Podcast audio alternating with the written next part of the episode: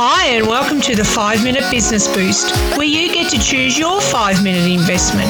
It could be topics under the headings business development, marketing, or photography, or even a mix of all three.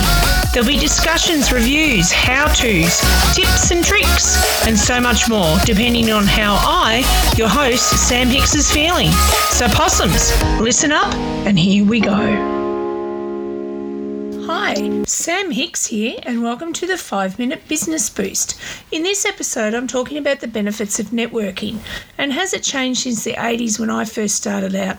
I think it has. When I first started out in business, there were very little networking opportunities, no real business groups and or chamber groups in my area. Our networking was industry based at the many workshops I attended or annual ceramic shows. Of any of the meetings, they were all attended by men, and it was very rare to see women.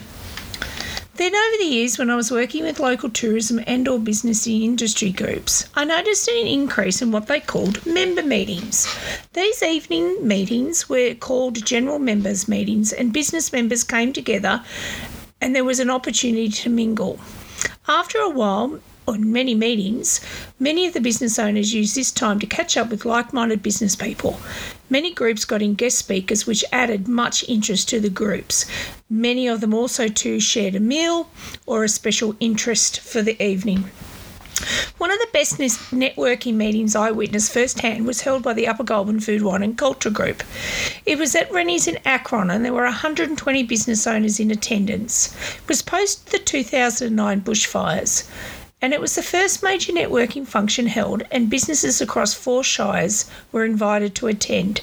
And attend they did. It was a great evening. There was great food, wine, and great discussion. The group announced its brand new website, and there was a positive buzz in the air. People were exhausted after the year as it was a pretty poopy time, but small businesses were and are still resilient, feisty, and determined. Many business owners often speak about that night, and it was wonderful to catch up and chat to all the business owners who were all dealing with the aftermath of fires, downturn in income, and what was happening regarding the recovery process. It was also a great opportunity to have local government reps there as well. So councillors mingled with businesses and learnt firsthand what was actually happening on the ground. In one evening, there were so many business owners who then didn't feel so alone. Networking these days happens everywhere with say regional business groups such as Business Wodonga and or Mansfield District Business Association. It's where their coffee connectors and events they hold and on often at different members' premises. So, real networking shares the love. So, events and happenings like that assist in boosting business relationships.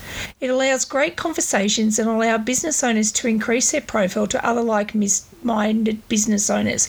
It also gives them the opportunity to talk to the presidents of the groups or the CEOs of the groups and share any challenges or any successes. There are so many groups now that just tailor to women in business, which is really cool, and or specific industries. And I think networking has grown in popularity over time. During COVID, of course, many of these groups went online, but now we're starting to emerge, and business owners want and need to connect. By being part of an industry group and attending these meetings, business owners can access lots of information, and in many cases, they can gain an insight or gain a different perspective just by sharing with another business owner. Workshops and seminars, either online or in person, along with mini expos, are another great way to gain ideas and inspiration. The overall goal is sharing and learning, but also increasing your friendship base and knowledge. The business owners who get the most out of these events, such as these, ask questions, hand out business cards, and showcase their wares. Yes, sometimes with trepidation, but ultimately they gain confidence with encouragement from older, that is, as in business running years, not age. That encouragement goes a long way, especially for emerging or micro or small businesses just starting out. In some cases, networking events can lead to developing further your business aspirations and forming long life business friendships and even a potential collaboration. And you know how much I love collaboration. It's great PR for your business. And if you get the opportunity to present or talk, just do it. Share your knowledge, share your journey. When attending these events over time, you gain trust with the other members your personal brand grows and you become trusted as you continue to attend and network and introduce yourself as well as your company to people or your business to people who will mention you to their clients. This increases your chances of getting their business or even a referral. This i saw firsthand with the marysville based Mystic Mountains tourism meetings, especially between the accommodation providers.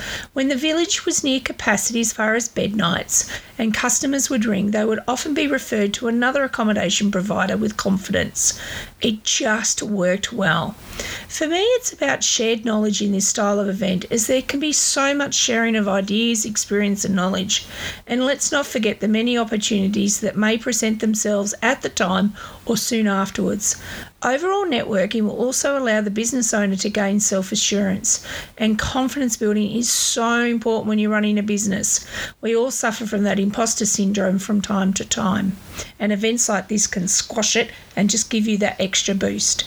So, if you're aware of a local business group, don't be shy to join up. Attend meetings, see what the opportunities are, but remember you must give to receive.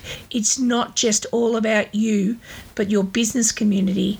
It's also about making those important business connections, developing your own social skills, building strong connections, and ensuring your communities are resilient. Resilient. Thanks for tuning in, really appreciate it. Feel free to subscribe, follow, or, or share.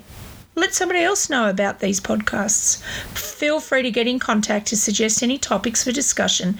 And remember, businesses remember in business anything is impo- is possible especially in the northeast of victoria. Until next time cheerio